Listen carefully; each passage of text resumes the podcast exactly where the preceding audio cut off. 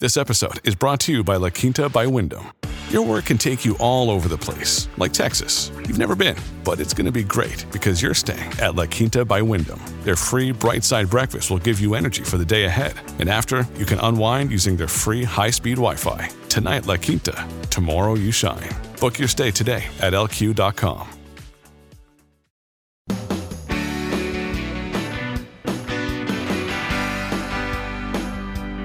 great to have you here on the Clark Howard Show, where it's about you being empowered with knowledge so you can keep more of what you have. Our websites are clark.com and clarkdeals.com. Hey, you want a real deal? Our podcast. You can see our podcast, how to get it at clark.com slash podcast. And you have two versions of our podcast, one commercial free, one with commercials. You want commercial free?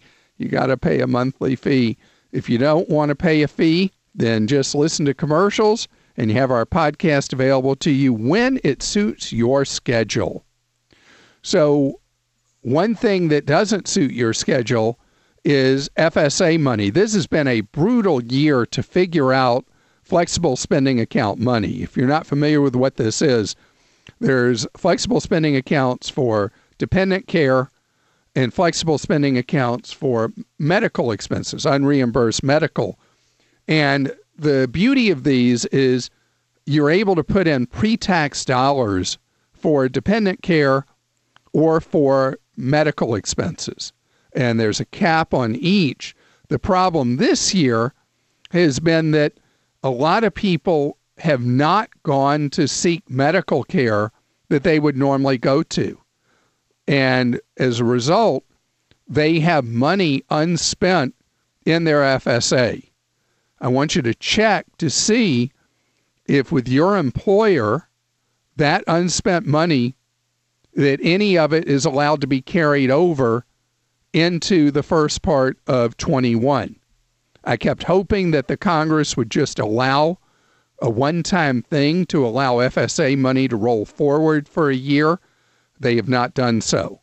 So you're governed by the rules that exist in the employer plan you have, and it's use it or lose it.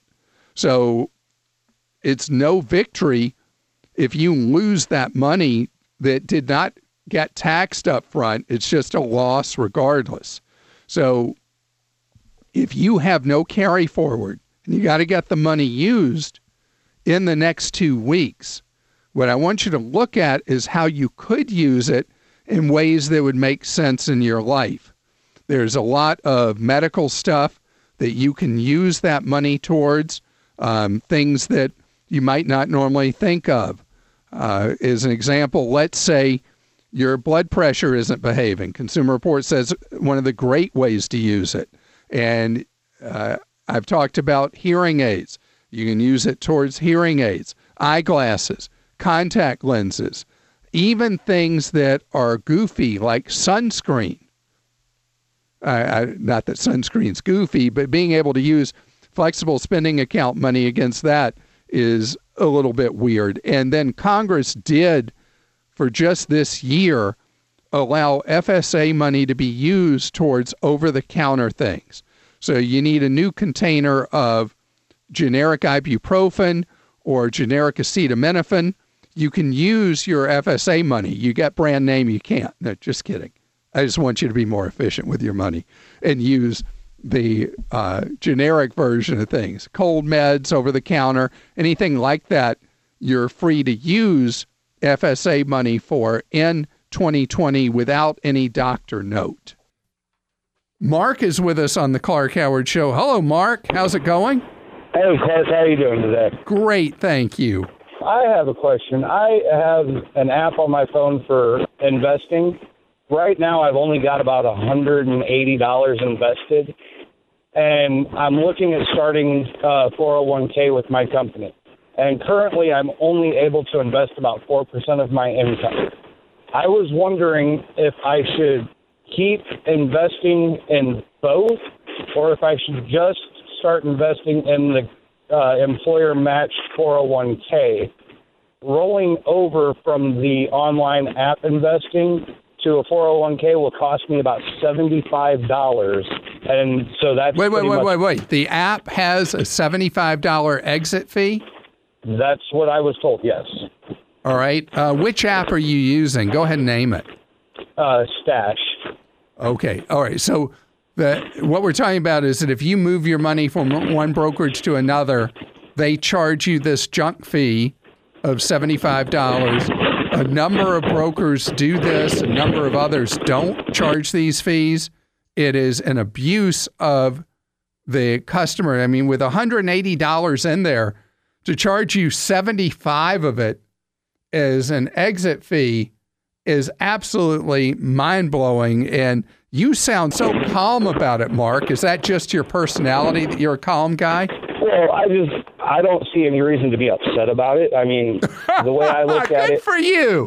the, the way I look at it is, you know, I chose to put my money in there. I chose to use them, and if you know there's a fee that I missed when I set this up, that's my fault for not noticing that fee when I originally set this up.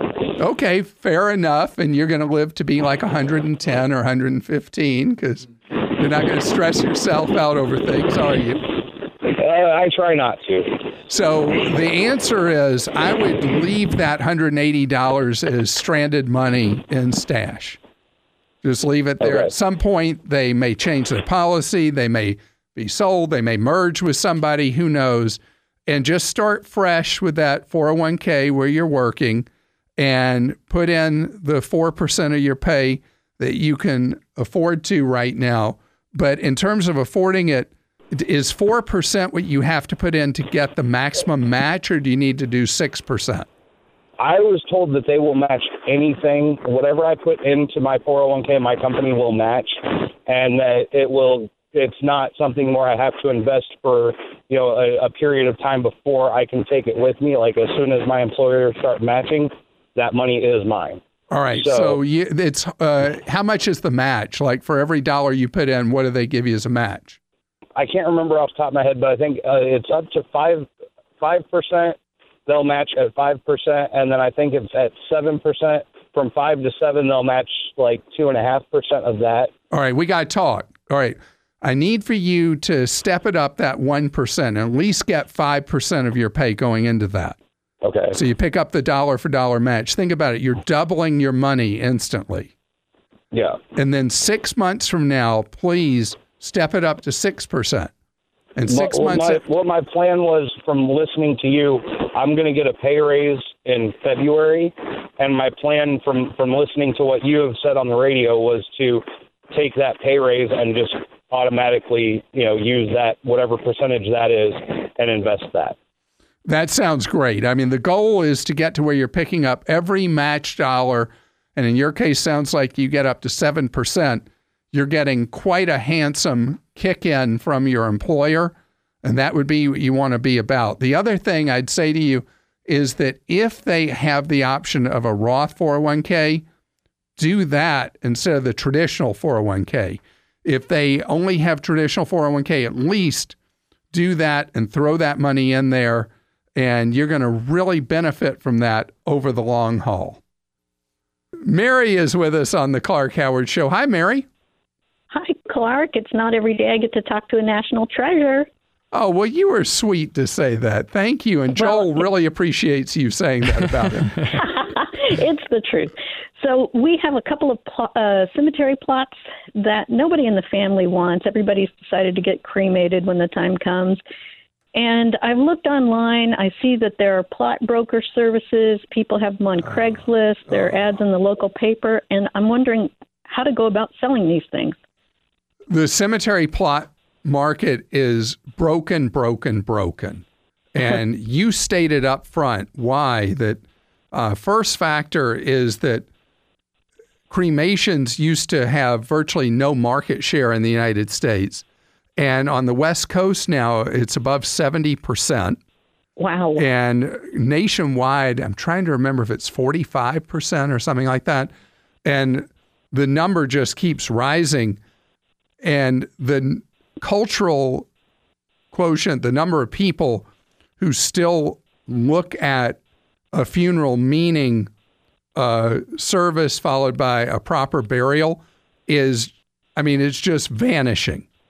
Oh boy. So every family in America that's had cemetery plots for a long time is in the same circumstance you are.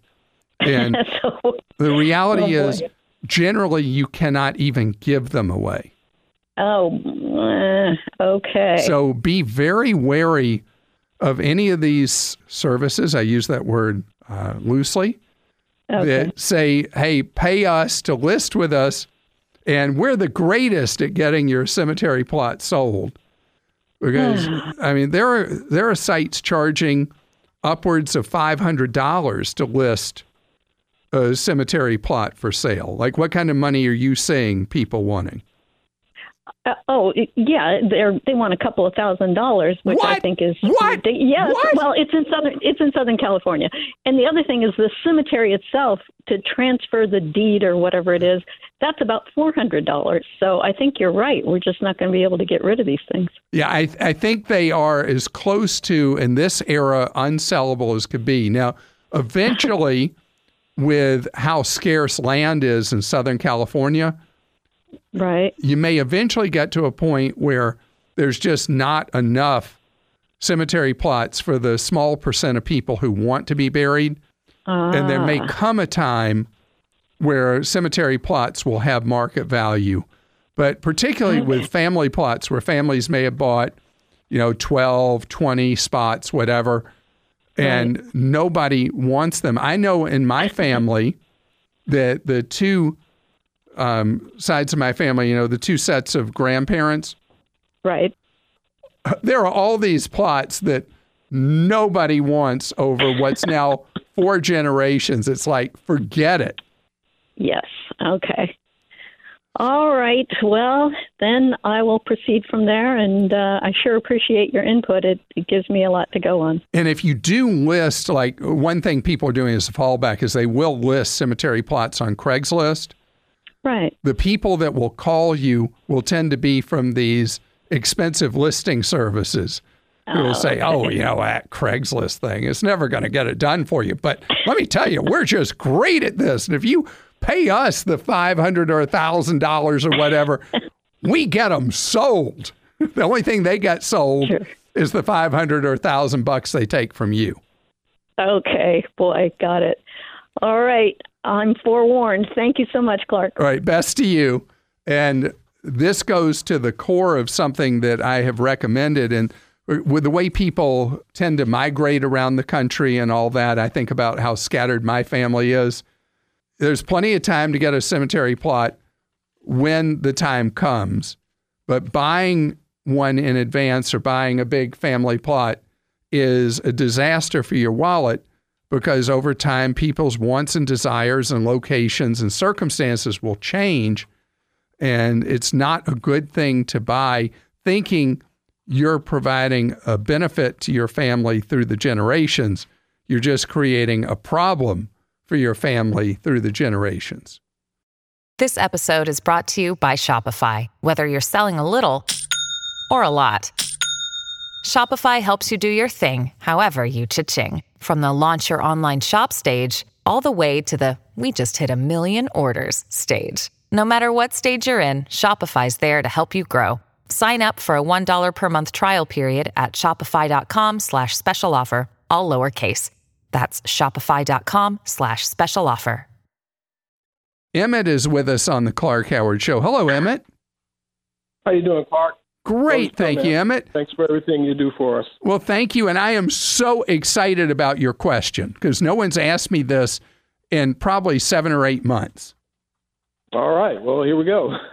What's the Looking scoop? at buying a new home, um, building a new home actually, and um, builders just starting out. So I was wondering. I always thought, you know, if you can get in on the ground level, you can get the best price. But not sure. I want to run it by you. Is it better to do it up front, somewhere in the middle, or do you wait until they're about ready to close out to get the best uh, deal on the home? Okay, so you gave me three choices there. I actually have to add a fourth one that, believe it or not, the best protection for your wallet is not buying in a brand new development.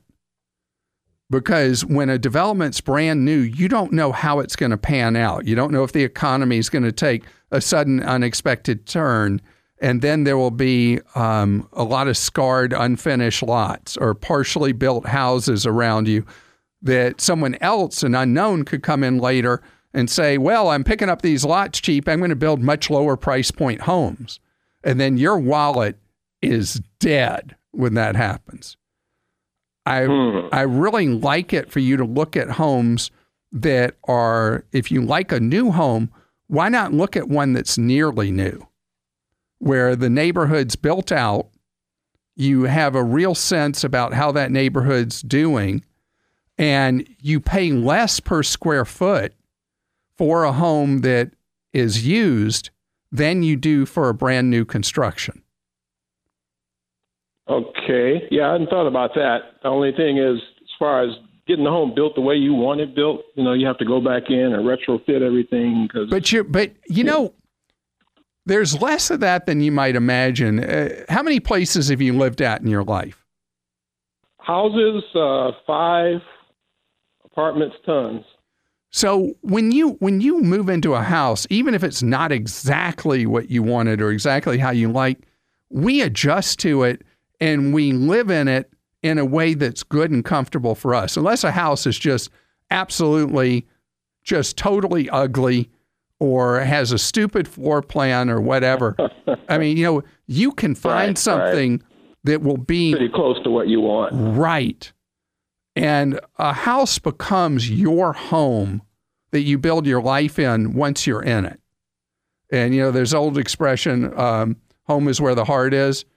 And so that's right. really true.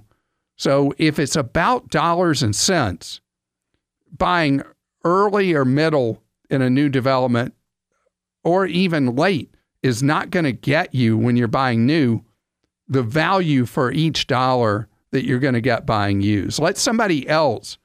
It's almost it's not as bad as with a car, but let somebody else pay for that new home thing and you get the benefit of them having done that when you're the second or third buyer. Families have a lot going on. Let Olly help manage the mental load with new cognitive help supplements for everyone four and up, like delicious Lolly Focus Pops or Lolly Mellow Pops for kids. And for parents, try three new Brainy Chews to help you focus, chill out, or get energized. Find these cognitive health buddies for the whole fam at olly.com. That's O L L Y.com. These statements have not been evaluated by the Food and Drug Administration. This product is not intended to diagnose, treat, cure, or prevent any disease. It's my pleasure to welcome you here to the Clark Howard Show, where it's about you learning ways to save more and spend less. And don't let anyone ever rip you off. Our websites are clark.com and clarkdeals.com. I talk so much about one of my key principles living on less than what you make, which opens up all kinds of possibilities for you about what you end up doing with your money in your life. And the thing is about saving for your future is that the purpose of saving for your future is to create freedom in that future, to give you control, more control. And I read recently a story in Barron's magazine about where we fall in terms of saving for our future. And there are those among us who are not in a position typically to be able to save for retirement because you're working part time, you're working irregularly, you don't make a lot of money at your job, your job history has had instability to it. And so this is really a bridge too far in many cases for you. And it means that you're going to have a, a more difficult struggle to save for retirement. So, what I'm talking about here are people who are in a position where you have stability in the workplace, you make a decent salary, but not necessarily a large one. The question is, how are you doing on your quest? And based on the research, what became really clear was people who prepare, who have a plan, and this should not be a shock to anybody, are the ones who are going to end up in the best position being able to live a comfortable retirement. And I know what I'm saying sounds so basic, but the reality is most people don't actually take the time to figure out how much money they're going to need to have a comfortable retirement at a point you want to, and how much of your pay you're going to need to save. And, you know, I talk about how starting early is great and all that, but whenever you start is when you start. But the key is to think through what the goal is. When is it you'd like to bag work? What age is that? And how much money are you going to need at that age to be able to live with the comfort that you would like to have?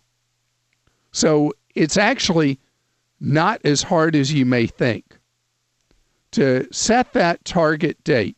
What is that age that you'd like to uh, go do whatever you'd like to do? Even if at that point you decide you want to work part time because you'd be bored otherwise or whatever, but that financially you've set yourself up in that place.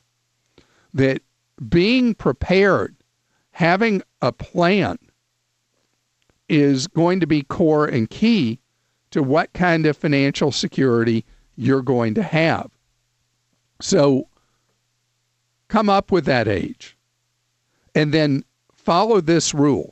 And there's disagreement among financial types what number, but I'll tell you, I still think there's real value in the 4% rule that you figure out what you're going to need to live each month. If the point at which you're going to retire is when you already have Social Security, you can guesstimate what that would provide you each month and know that the money you will have saved by the time you hit that date, you can expect reasonably to spend 4% of that each year on living costs. You can divide that, whatever that 4% is, by 12. And you got that plus Social Security. If you have any kind of employer provided pension that you're anticipating, you'll know whether or not you're on target on goal. Where the money should be saved to reach that goal is first in a retirement plan at work, a 401k typically, and my preference for most income earners is in a Roth 401k. The second thing is a Roth IRA. So be realistic, see what you'd have to save every month, and set about doing it.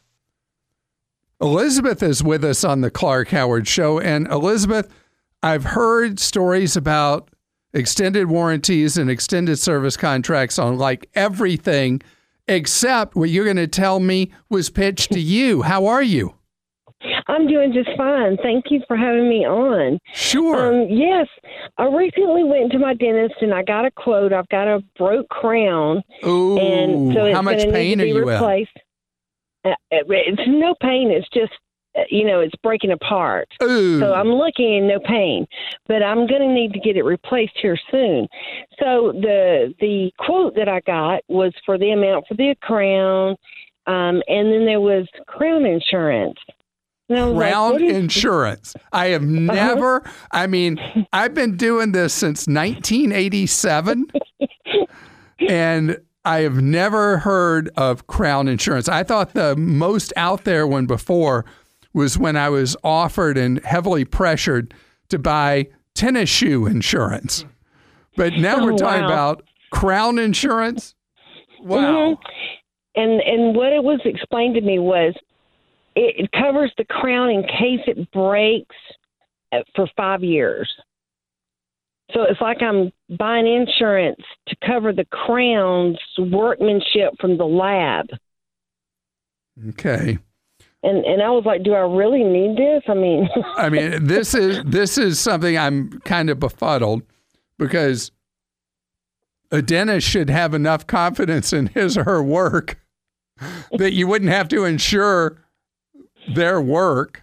So, how much is the crown, and then how much is the add-on insurance? the crown is twelve hundred, and the insurance is hundred and fifty. Okay, that's a lot of money for for the insurance. Because yeah, it's like thirty dollars. It comes out to thirty bucks a year for insurance. Right, and I've had. I unfortunately have been royalty for a long time in my mouth. I've had a number of crowns uh, put in, and so I have had a crown break before. But as a general rule, they hang for a long time. Mm-hmm. If they're put in right, they do. so, so if you have a problem, often it's going to be quick and so I would not spend the 150. Yeah, I'm, I was thinking the same, but I I just never heard of that, and I was like, "Is this like some new deal?" Because I I've well, never heard of it before. Well, dentistry is in the free market, and there's a lot of experimentation that goes on. And uh, is this a dentist you have a lot of confidence in? He does great work. Now, so I if he does great work, then I think mm-hmm. you tell him, you know, I think your work is so excellent. I'm not worried about having insurance on your work because I know you're going to do a good job. and he really does do a great job. I have to, you know, my hats off. I love the guy. Well, so he would have to be talking down his own skill to convince you, yeah, I do such a bad job. You should insure my work. Uh uh-uh. uh That's funny. So it doesn't mean that one won't break again, but it's not that often. Mahul is with us on the Clark Howard Show. Hi. Hey, Clark. How are you doing? Great. I hope you're having a wonderful one. Yes, sir. I do.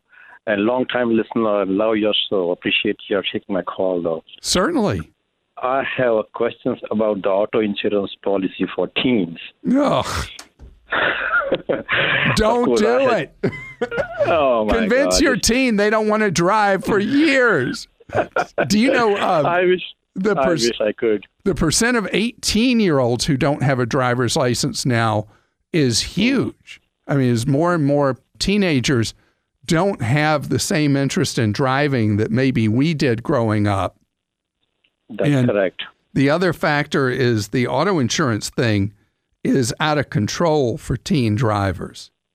Absolutely, and that's that's what my question to you is.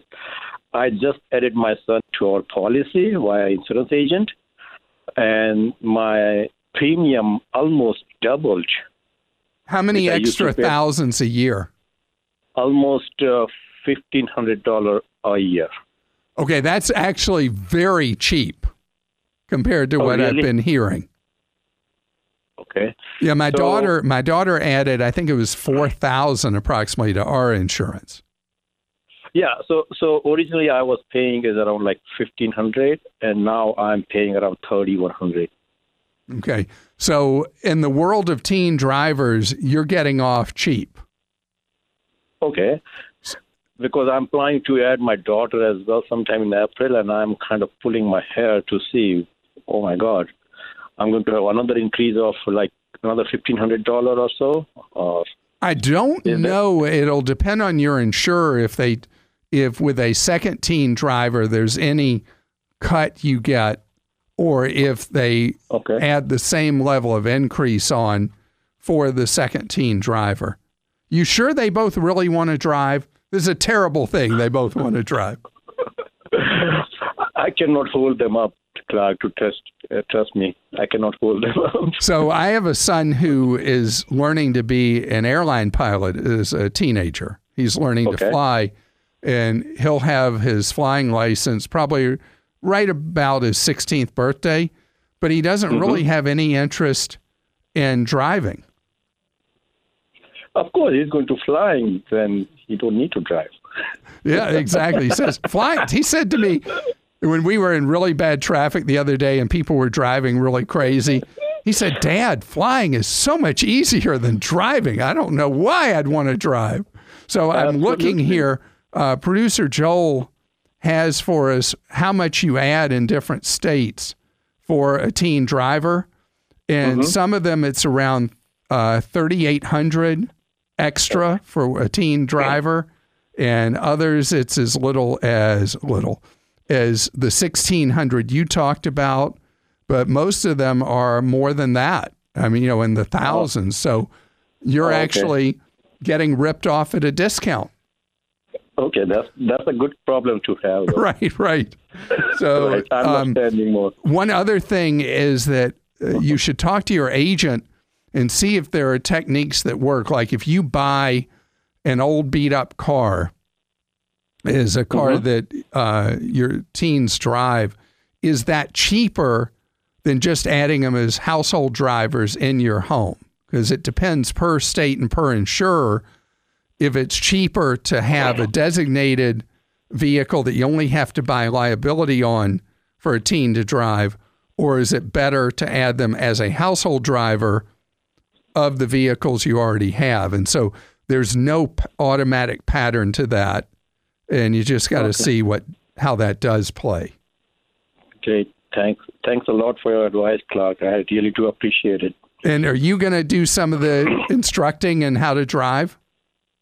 No, they already have came through the all the training and all the stuff. So now they are almost like the L2 permit here in North Carolina. Okay. So when we take the L2 permit, we have to produce uh, proof of insurance before they get the L2 permit. Got it. Uh, and and once after they are 18, they will get the full license. Uh, right now they are they both are on a 17, so I think I have to pass one year. But whenever they go to the full license, I think I have to still continue paying this much amount in auto insurance. That's what people are telling me. No fun at all. Now, my middle child says that I was the worst parent ever in the vehicle when she was learning to drive. My oldest child, though, says I was a good teacher. So it just depends on the dynamic between parent and child. And they, of course, both took driver training. My oldest burst into tears several times at driver training. This episode is brought to you by Progressive Insurance. Hey, listeners, whether you love true crime or comedies, celebrity interviews, news, or even motivational speakers, you call the shots on what's in your podcast queue, right? And guess what? Now you can call the shots on your auto insurance too. Enter the Name Your Price tool from Progressive. The Name Your Price tool puts you in charge of your auto insurance by working just the way it sounds. You tell Progressive how much you want to pay for car insurance. Then they'll show you a variety of coverages that fit within your budget, giving you options. Now, that's something you'll want to press play on. It's easy to start a quote, and you'll be able to choose the best option for you fast. It's just one of the many ways you can save with Progressive Insurance. Quote today at progressive.com to try the Name Your Price tool for yourself and join over 28 million drivers who trust Progressive. Progressive Casualty Insurance Company and Affiliates. Price and coverage match limited by state law. Stephanie is with us on the Clark Howard Show. Hello, Stephanie. How are you doing? Hi, Clark. I'm good. How are you? Great. Congratulations to you. You're buying your first home. Yes, that's correct. Thank you so much. You nervous or excited or both? Uh, big combination of both. Okay. yeah. well, how can I be of service to you? Because this is a very exciting time in your life. Yeah, it is a very exciting time. And so um, we purchased a new construction home, and it's a townhome style. Um, it's set to be ready in probably July or August. And so we're wondering what type of mortgage we should get. And we've heard of, you know, the 10 1 arm, um, the 30 year fixed.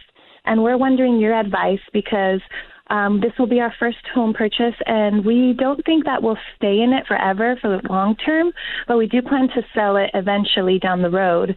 Um, we're wondering what kind of mortgage do you think we should get? So, if your goal is that you're thinking this townhouse is where you're going to live for, let's say, five, seven years, right in there, the smart money says that you take the 10 1 arm or 7 1 arm, where you fix the rate for seven or 10 years. But I would mm-hmm. say today you ignore the smart money and go with a straight 30 year fixed loan. And the mm-hmm. reason I would say that is the interest rate spread between a 30 year fixed and a 10 1 arm or a 7 1 arm is so small right now, much smaller than it has been historically, that mm-hmm. there's no reason for you to take on the risk if your life changes, you end up staying in that townhouse longer than you expected. The real estate market turns in a way that even when you want to get out, you can't, and you end up having to have it as a rental property. You end up staying involuntarily longer than you thought. So Okay. we're in a market right now where the interest rates, and maybe they won't be as cheap when you lock in, but right mm-hmm. now you're only saving somewhere right around a quarter point going with one of the ARM products, maybe three eighths of an interest point.